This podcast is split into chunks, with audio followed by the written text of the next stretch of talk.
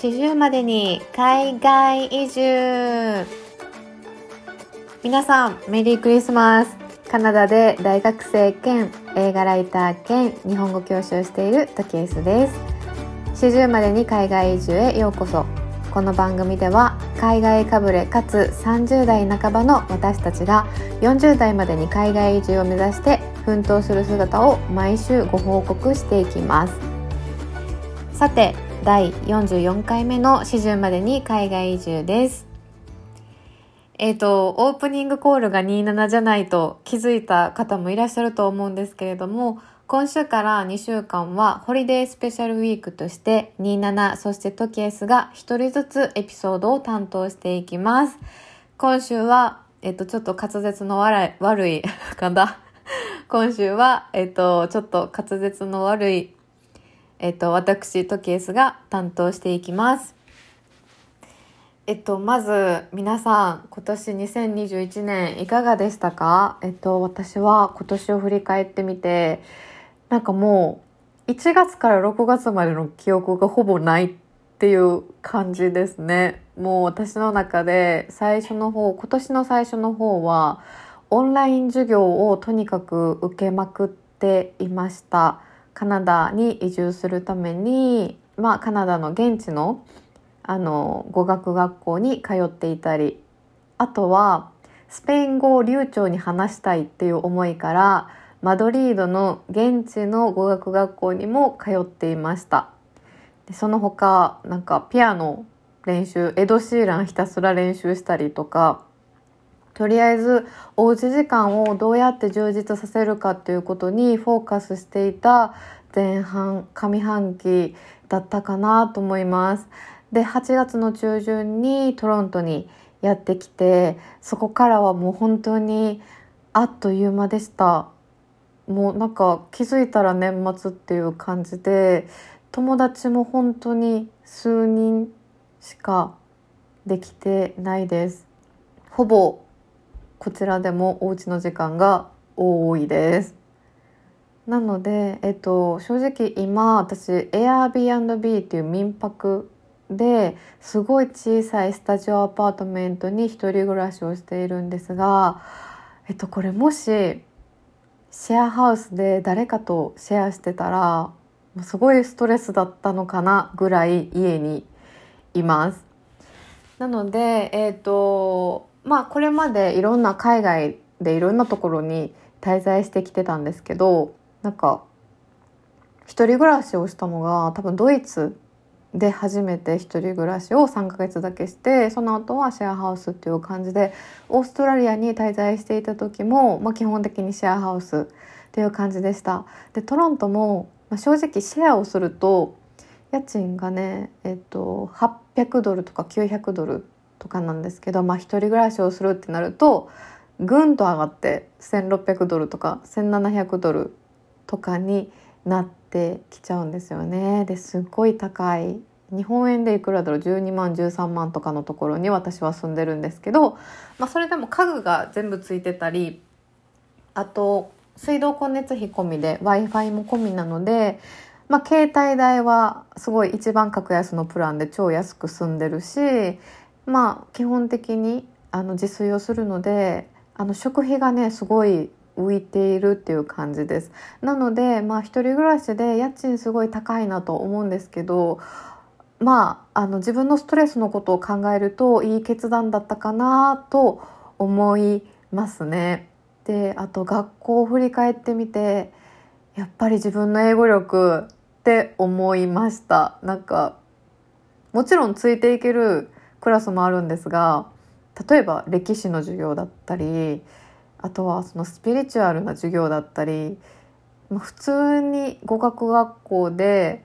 養った英語力ではついていけないボキャブラリーだったりあと私基本的に映画とかあと俳優さんのインタビューとかから英語を勉強してるんですけどそういうのでは出てこない単語がすごい多いのでそれにすごい苦労したかなっていう感じでした。えっと、皆さんはどうでしたかね？今年日本もいろいろコロナとかがあって大変だったかと思います。なんか GoTo トラベルとか今やってんのかな？ちょっと分かんないんですけど、えっと、今もオミクロンとかもあってねいろいろ大変だと思うんですけれどもまあクリスマスなので、まあ、イブか。今日クリスマスイブですよね。イブなのでぜひ気分を上げて楽しんでもらえたらと思います。えっと、では早速本日も始めてまいりましょう。クリスマス一人孤独はもう怖くないハッピーになれるクリスマスの過ごし方このコーナーでは今年のクリスマス一人で過ごすことになったという方のためにハッピーになれるクリスマスの過ごし方をご紹介していきますクリスマスならではのスペシャルコーナーになります。で、えっと、私とケースはもうこのクリスマスの時期正直長いことも彼氏がいないですね。多分もうクリスマス彼氏と過ごしたって10年前とかかもしれないです。この時期だいたい破局を迎えてたりだいたいまあ別れたてだったりすることが多いのでえっと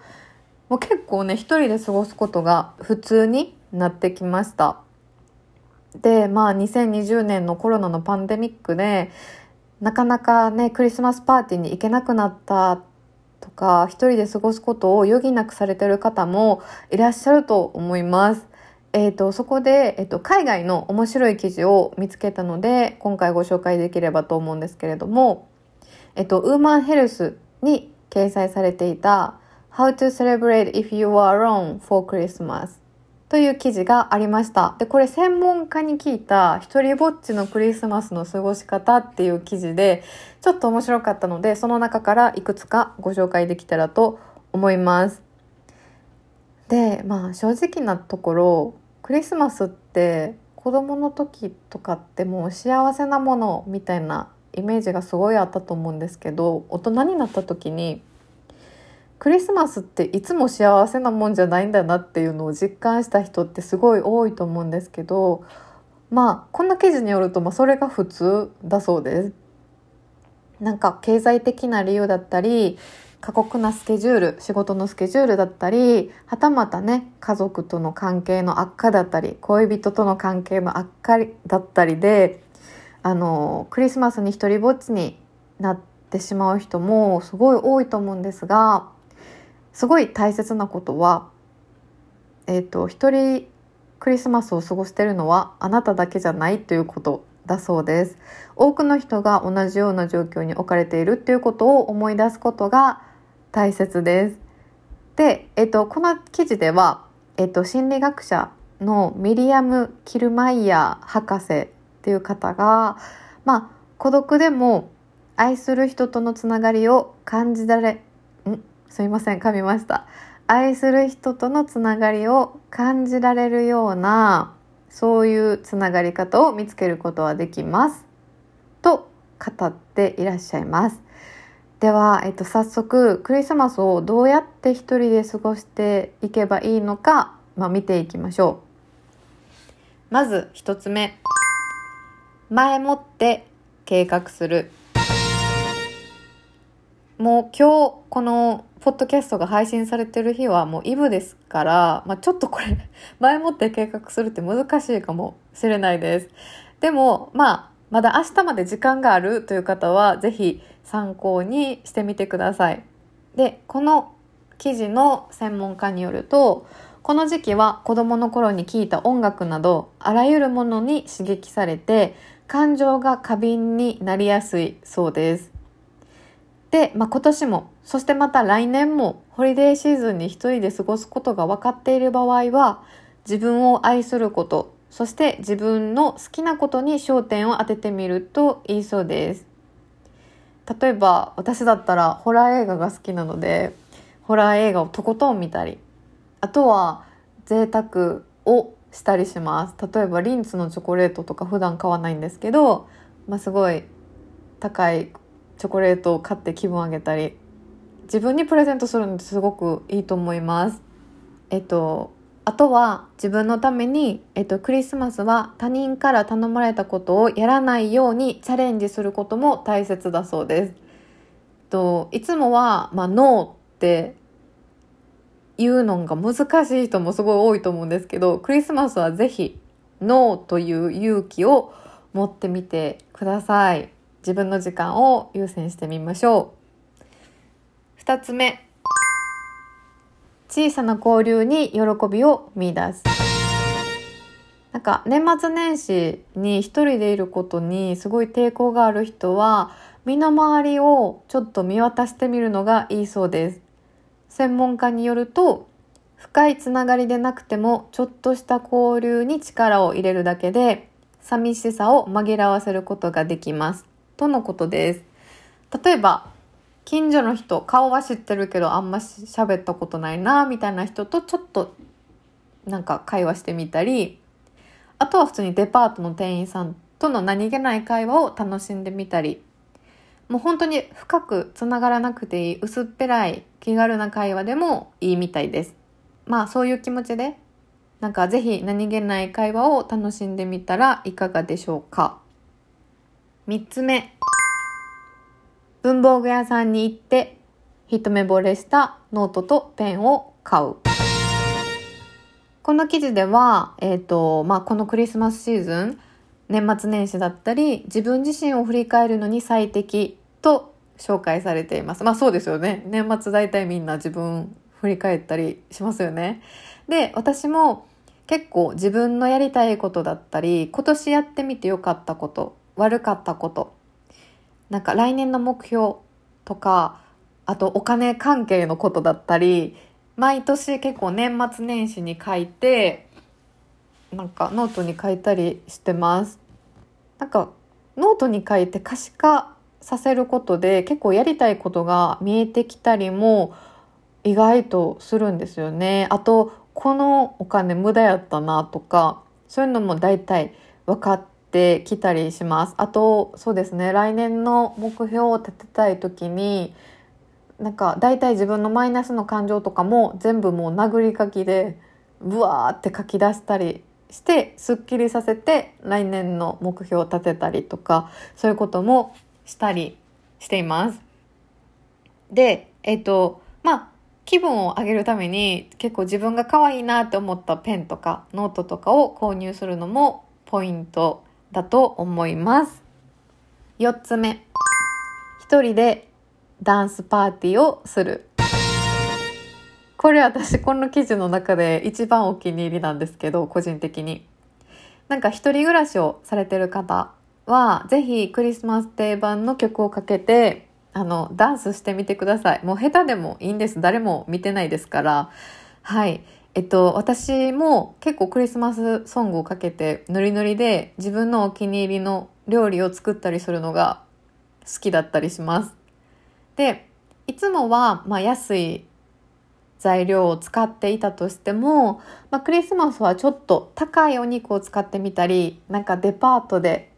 デパ地下のスーパーとかでちょっといいなんだろう調味料とかを買ってみてあとはクリスマスっぽいお皿を用意して盛り付けたりしてみてテンションを上げるといいと思います。はい。で、5つ目。これ最後です。ソーシャルメディアでバランスを取る。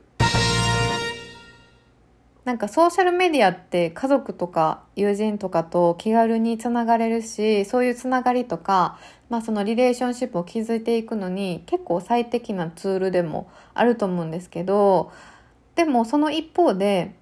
結構その友達とかがすごい楽しんでたりとか、現実離れしたまあ、言うとそのインスタ映えとかの写真を見て自分と比較して落ち込んでしまうことってすごいあると思うんですね。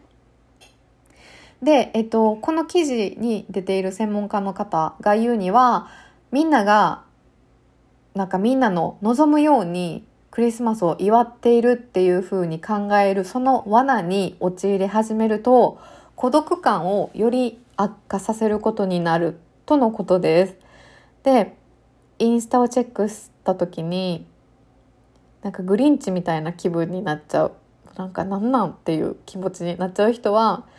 アプリをもうアプリすらもう開かないみたいな時間を作ってその時間は、まあ、さっき紹介した一人でダンスするとか料理するとかなんかメモとかノート買って何か書くとかそういうさっき紹介したリストをぜひ実践してみてください。はい。えーと、この記事では他にもいろんな方法が紹介されていますがちょっとスピリチュアルすぎることが多かったりちょっと海外志向のものが多かったりしたので今回はその中でも日本人の方に合うだろうなって思った興味深いものをシェアさせていただきました。えっと、ぜひ今日か明日実践してみてください。では次のコーナーです。カナダのクリスマスって一体どう過ごす？現地のクリスマスの過ごし方。このコーナーでは私が現在滞在するカナダのクリスマス事情についてご紹介していきたいと思います。カナダのなんか伝統的な行事としては、まあ、クリスマスツリーを飾ったりプレゼントを交換したりするそうです。もうこれ結構カナダっていうかアメリカっていうかハリウッド映画とかクリスマス映画見てる方ならすぐにイメージつくと思いますしこういうのってすごい憧れますよね。あとクリスマスの日は七面鳥のローストだったり、まあ、季節の野菜マッシュポテトあとグレイビーソースなどを使った特別な食事が用意されるそうです。で、まあ、カナダの伝統的に好まれるデザートとしてはそのイギリスのデザートイギリスみたいなデザートなんかクリスマスプラムプディングっていうデザートだったりミンスミートタルト。まあ言うたら肉のタルト。言い方。肉のタルトだったりするそうです。それがデザートらしいです。面白いですよね。あとはねクリスマスクラッカーを使ったりするそうです。あとは、えっと、フルーツをたくさん使ったクリスマスケーキも伝統的なクリスマスクリスマススイーツの一つだそうです。めっちゃ言いづらいクリスマススイーツ。で私でも実際にトロントに滞在して出会った現地の友達とかはまあ移民の方だったりあとは、まあ、家族とも別に住んでてトロントの、まあ、中心地で一人暮らししているっていう方も結構多くいます。でそんな彼らに聞いたところトロントでは、まあ、クリスマスマーケットが開催されていてでそこでホットワインを飲んで楽しむのが一般的だそうです。であとはメインのストリートを閉鎖してそこでなんかサンタクロースが通るパレードみたいなものが開催されるそうです。でちなみにこれ去年はコロナの影響でなかったそうなんですがこのトロントのサンタクロースパレードっていうのはなんか最も長い歴史を持つ子供向けのパレードだそうで100年以上の歴史があるそうです。でトロントのクリスマスはもう街に出るだけでももう結構華やか、まあ、すごい寒いんですけど雪も降ってて華やかでもうなんかまあさっき言ったトロントのサンタクロースのパレードの他に結構光を使ったショーだったりあとはダウンタウンのデパートのショーウィンドウがすごい凝ってるんですね装飾が。なので、まあ、街を歩いてるだけで結構クリスマスのえっと、雰囲気を味わえるかなと思います。で、えっと、ちなみに12月の26日になると、えっと、カナダの方は、まあこれ一般的に、なんかそのすっごい食べたお腹の膨れっていうか食後の疲れみたいなのを癒してショッピングモールに繰り出すそうです。12月26日はボクシングデーと呼ばれる1年で最も大きなショッピングデーなのでホリデーシーズンの買い物客を呼び込もうと結構ねいろんなショップが価格を下げているそうです。でカナダにトロンえーと、カナダのトロントに滞在されてる方は、えっと、ぜひボクシングデーのセール情報をチェックしてみてはいかがでしょうかでは次のコーナーですあなたはいくつ知ってる？あのクリスマス定番映画のトリビア。このコーナーではクリスマスの定番映画と言われたあの名作の裏話をご紹介します。えっと、皆さん、クリスマス映画といえば何を思い浮かべますかね？えっと、多分グリンチとか、まあ、アクション映画好きな方だったら、ダイハードとか、あとは天使にラブソングをとか、まあ様々だと思うんですけど、やっぱり定番映画というと、ホームアローンだと思います。で、えっと、そのホームアローンは1990年に公開されて、その公開から12週連続で興行収入のトップを記録。アメリカではクリスマス時期になるとテレビであの毎年再放送されるそうです。で、日本でいう多分金曜ロードショーみたいなことだと思うんですけど、まあ知ってる方も多分多いと思うんですが、当時10歳で主人公のケビンを演じたマコーレ・カルキンは、まあ一躍有名になって、10歳にしてゴールデングローブ賞にもノミネートされました。この大人気のクリスマス映画ホームアロンは複数の、えーと、続編やスピンオフが制作されて、あと一番新しいので言うと先月ディズニープラスにてリブート版のホームスイートホームアローンっていう映画が公開されました。で、この第1作目、1990年の第1作目公開から30年以上経った今、まあそのあ10歳だったケビン演じるマコーレ・カルキンはまあ40歳になって、あとはもうパパにもなりました。で、アメリカのすごく有名なドラマのアメリカンホラーストーリーのシーズン10に出演したことでもすごい今話題になってます。で、ホームアローンの第1作目のあらすじを簡単に説明すると、ある一家が、まあ、総出でパリに行くことになります。クリスマスの旅行でパリに行くことになったんですが、えっと、息子のケビンだけは、出発の時に一人、あの、家に取り残されてしまうんですね。で、初めて一人で家にいることになったケビンなんですが、その家に、えっと、留守だと思った二人組の泥棒が屋敷を狙って入ってきます。で、ケビンはお家を守るために、えっと、撃退しようと頑張ります。で、えっと、そんな本作のトリビアなんですが、えっと、ここからいくつかご紹介できたらなと思います。えっと、ホームアローに出演したのは、なんか、マコーレ・カルキンと、実はマコーレ・カルキンの弟、キーラン、キーラン・カルキンも出演していました。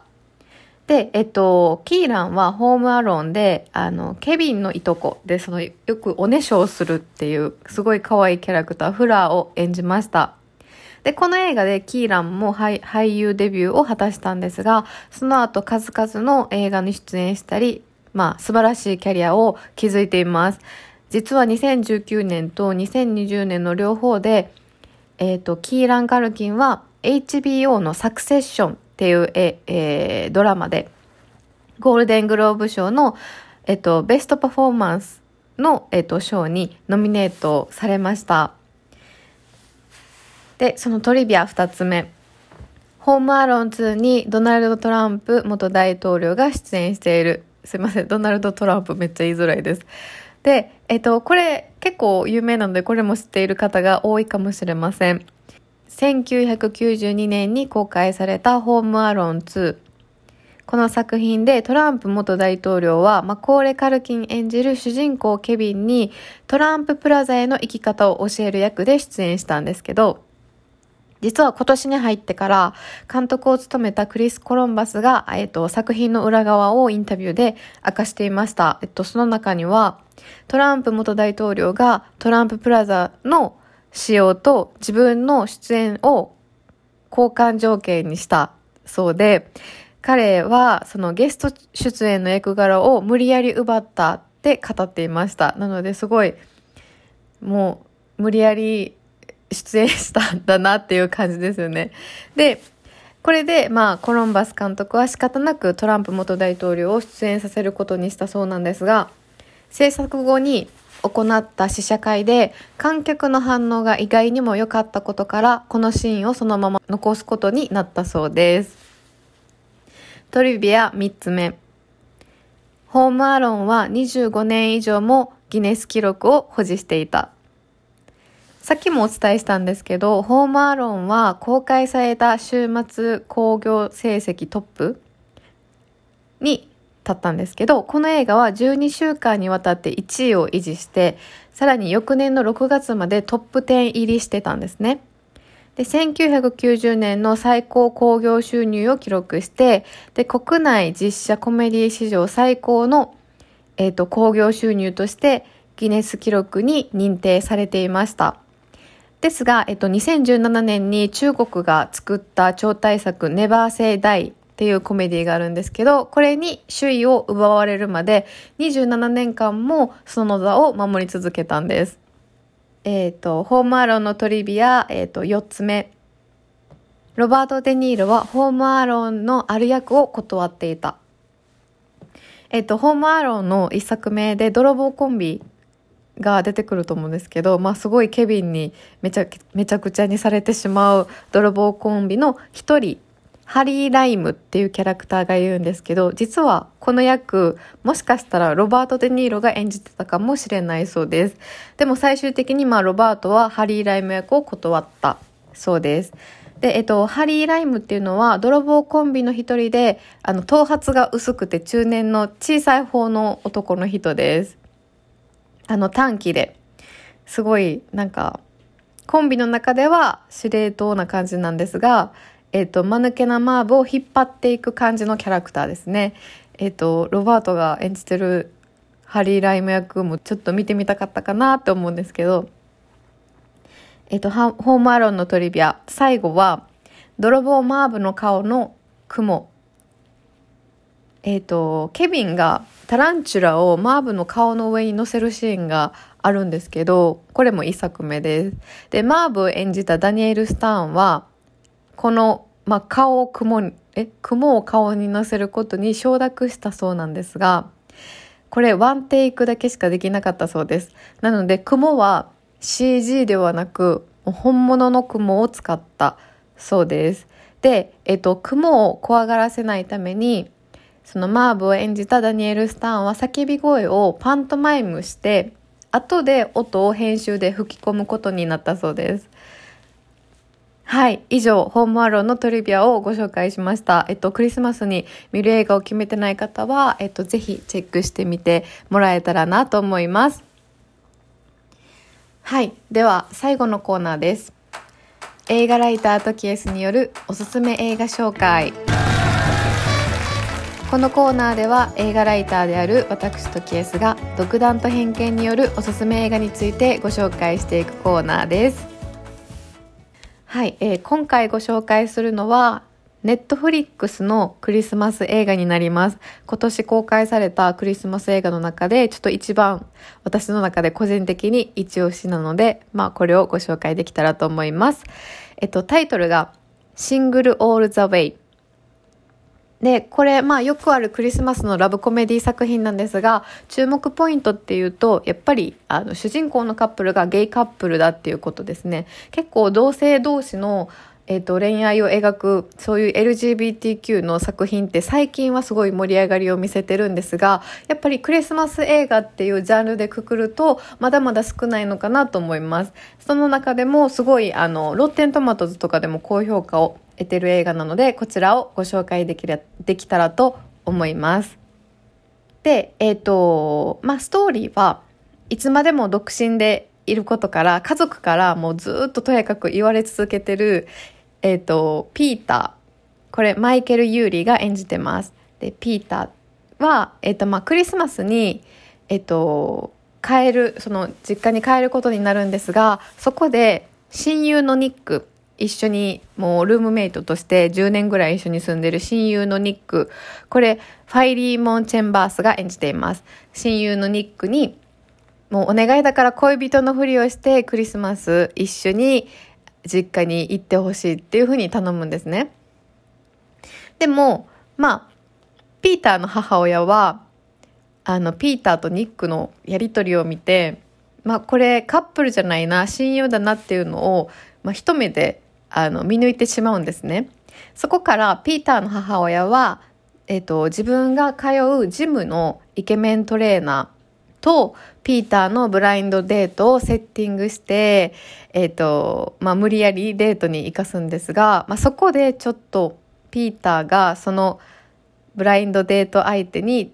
まあ、ちょっとときめいたりとかしてどんどんどんどん当初の計画からは狂っていっちゃうっていうお話なんですけど本作では結構 LA でバリバリ働く姿だったり実家に帰省して家族団らんをすっごいエンジョイする姿もどちらもなんか描かれててもうどれもすごい憧れるんですね。で、えっと、本作ぜひ、えっと、あ今回ちょっとクリスマス特別編ということであの本作に出てくる英語のワード、まあ、面白いなっていう現代ワードがあったのでそれを今回ご紹介できたらと思うんですけど、えっとまあ、本作でそのピーターが母に紹介された男性その、えっと、トレーナーの方とスキーのデートに出かけるシーンがあるんですがそこでピーターは、まあ、実家の実家の、えーと、子供たちから送られてくる写真を毎回ずっとチェックしてああいいないいなっていうシーンがあるんですよ。でその携帯をチェックする姿を見てそのデート相手がピーターに「You have FOMO」っていうシーンがあるんです。FOMO っていうのは FOMO っていう綴りでで、まあ、直訳すると「君は、えっと、FOMO を持ってるね」っていう感じになるんですけどこれ日本語の字幕で見ると、えっと、訳が SNS 依存依存症かってなってるんですね。で FOMO っていうのを英語の辞書で検索してみたところえっと、a feeling of anxiety or insecurity over the possibility of missing out on something as an event or an opportunity っていう風になってます。で、FOMO は、まあ、fear of missing out すいません、ちょっと私の英語の発音めちゃくちゃ悪いんですけど、まあ、fear of missing out っていう略で、まあ、何かを逃してしまうことによる恐れというふうに訳すことができます。まあ、さっきの英語の文で言うとイベントとか何かの機会を逃しちゃうんじゃないかっていう可能性に対して不安とか心配を抱いてしまうっていうことなんですね。でこの言葉自体はまあ、あのウィキペディア情報によると1990年代からすでに使われていたそうです。でもこの SNS が盛んな現代でより耳にすることが多くなったそうなんですね。ある調査では、えっと、12歳から67歳までの約40%の人が、えっと、ソーシャルメディアのせいで Fear of Missing Out FOMO を感じるようになったって回答したそうです。まあ言うたら SNS から来る疎外感みたいなもんだと思います。でも確かになんか私たちも SNS をチェックするとより孤独を感じてしまってたこととかないですか？なんか、まあ、私の学生時代ってそもそも SNS がほとんどなくて、まあ、ミクシーがちょっと新しいかなぐらいだったんですけどまあ今ってスナップチャットもあってインスタグラムもあって TikTok もあってっていうそのミレニアム世代の人からするとこの FOMO を感じて感じてしまう人って多分すごく多くいるんだと思います。えっ、と皆さんどうですか？結構特にこのクリスマスの時期になんか SNS チェックしてたらちょっともうなんやねんっていうふうになりません？私もなんかすごいカップルなんか羨まなんやろ羨ましい気持ちもあるけどもうなんやねんっていうその自分に対してのこの自分が毎回彼氏いないことに対しての怒りがすごい大きくてなんか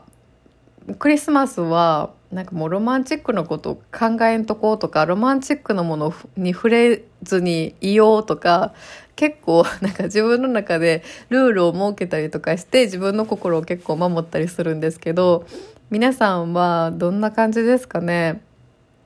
まあえっとまあ、ちょっとシリアスな話になっちゃったんですけどこの映画はとても元気がもらえてなおかつクリスマスの気分が味わえるのであのぜひチェックしてもらえたらなって思います。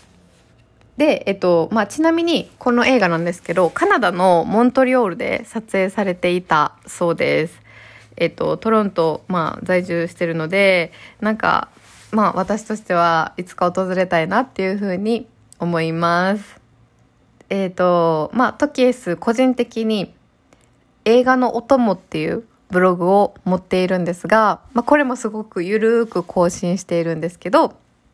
このブログも、え、ー、と、12月に、あの、1周年を迎えました。で、えっと、このブログは、さっき紹介したそのフォモとか映画から学べる英語のご紹介をしたりだとか、あとはあのまあタイトル通り映画の中に出てくるお菓子とか食べ物とかをひたすら紹介している、えっと、ブログになります。なんか結構映画のなんて言うんだろうなんか映画に出てくるご飯とかたまたまその映画見てる時に食べてたらなんか結構テンション上がりません？でなんかちょっと幸せを感じると思うんですよ。でこのブログはおうち時間のおうち時間に少しの幸せをっていうのをテーマに、えっ、ー、と、どんどんどんどん記事を上げているので、まあ、食べ物だったり、英語だったり、はたまた海外のえっと、映画のニュースだったり、まあ、映画をより楽しめるようにいろんな情報を発信していますので、ぜひこちらもチェックしてもらえたらなって思います。えっと、ブログのタイトルが映画のお供です。あともう一つ、個人的に YouTube のチャンネルもやっています。えっと、この YouTube が、えっと、YouTube のタイトルっていうかチャンネル名が映画好きのカナダ留学です。これ私あの100本100本ノックしようと思ってあの毎日1本短くどんだけ短くでもいいからあげるっていう風に目標を掲げてたんですがまあ正直今のところ32本ぐらいしかアップできてないです。やっぱり あのカレッジが始まるとびっくりするぐらい時間がなくてなあの YouTube ってどんだけ短い動画でもあの上げ続けることって本当に難しいんだなっていうことを改めて感じたんですが、まあ、これ結構なんだろう私も今ここでポッドキャストでプロモーションしているんですがあのあんまりみんなにあ YouTube やってるんだよっていう風にお話ししたりとかはしてなくてあの本当にたまたま見つけた方があの楽しめたり、まあ、カナダで同じ感じでカナダの海外留学を目指してる人の役に立っている動画だったり、まあ、同じ境遇の人アラサーで独身で、まあ、海外留学をしている人のライフスタイルが一体どんなものなのかなって気になる方にぜひ見てもらえたらなって思うんですが普通のそういう記録だけじゃ面白くないと思ったのでチャンネル名の通り、まあ、映画のカナダのトロントって結構映画の撮影が結構されてるので、あの、そういう映画のロケ地情報だったり、あとは、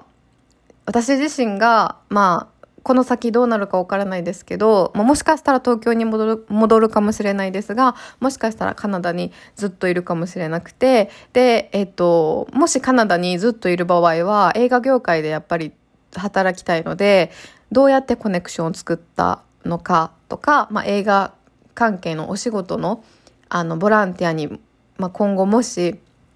あの参加したりとかあの映画業界を目指すにあたってどういうアクションを起こしたかっていうのを記録していきたいなと思うのでそちらもぜひチェックしてもらえたらなって思います。はい